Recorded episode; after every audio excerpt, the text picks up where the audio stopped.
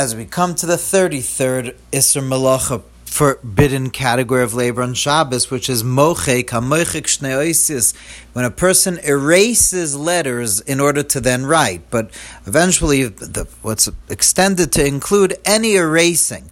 In the Mishkan and the Tabernacle, as we learned about the last, uh, when we learned about writing, that they would have to write on the krushim, on the different planks, the different plank, each one where it would go, and sometimes you would have to erase as well. So from that became one of the Yisrei Malacha is that one cannot erase on Shabbos. Now that's pretty straightforward.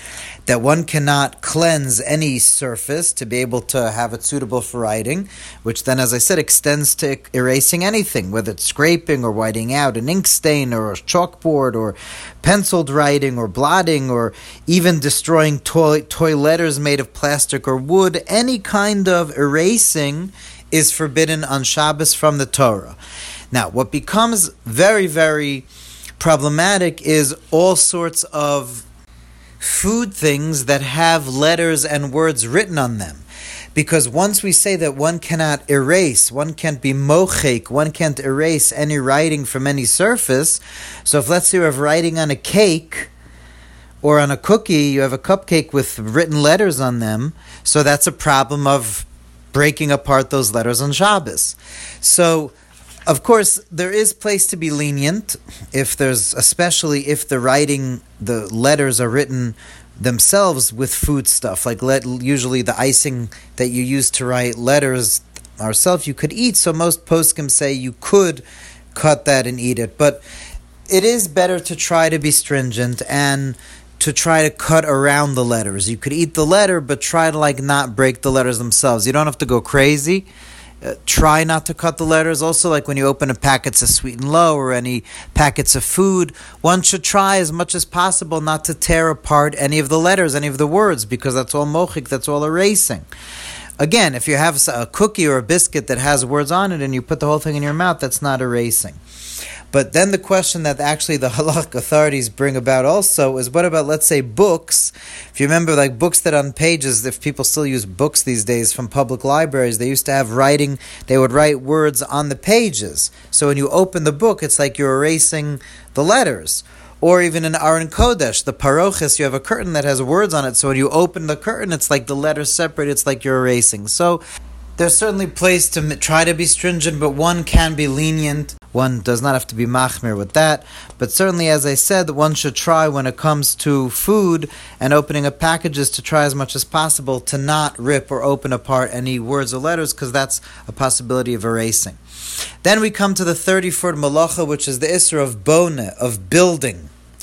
And again, that's obviously the main thing that was done in the Mishkan, in the tabernacle, in the in the Beis in the, in the Mishkan in the desert was the building of the Mishkan. So it's pretty straightforward again that any shelter, any structure, one cannot build on Shabbos, and that obviously includes not just a house, but any tent and any temporary structure, which obviously means that one can't pitch a tent on Shabbos, one can build a sukkah on Shabbos, one should try to not make any canopies on Shabbos or anything like that, or any contraptions that need to be nailed into walls. If you, let's say, you knock down the towel, the rod that the towel usually holds up the towel, or a tile comes out from the floor, none of that should be put back on Shabbos, because that's all a real shaila of baina, of building.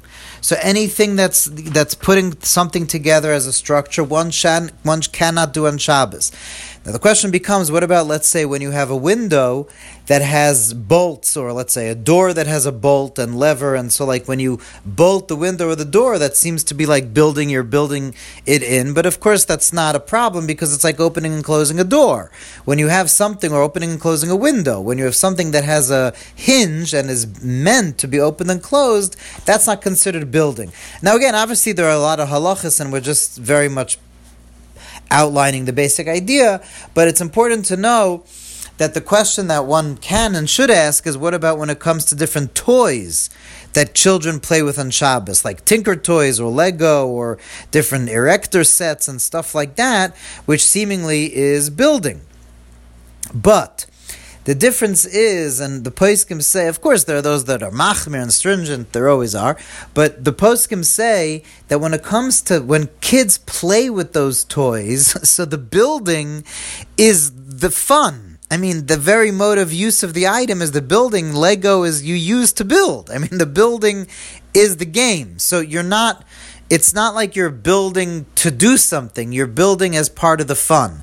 So as it's a toy, and especially for children, most halachic authorities said that's totally fine. And of course, the question that we could also ask is what, com- what happens when it comes to furniture. So, of course, you can't build furniture on Shabbos. You can't build a couch. You can't build anything. But if you have folding furniture that's made to be opened and closed on Shabbos and Yontiv, like a cot or a chair or a bench or a playpen or a crib or a stroller, these things are made to be opened and closed. So, obviously, that's fine to be used on Shabbos without a problem. Uh, Partitions and canopies are also an issue, so there is a big problem with using an umbrella on Shabbos.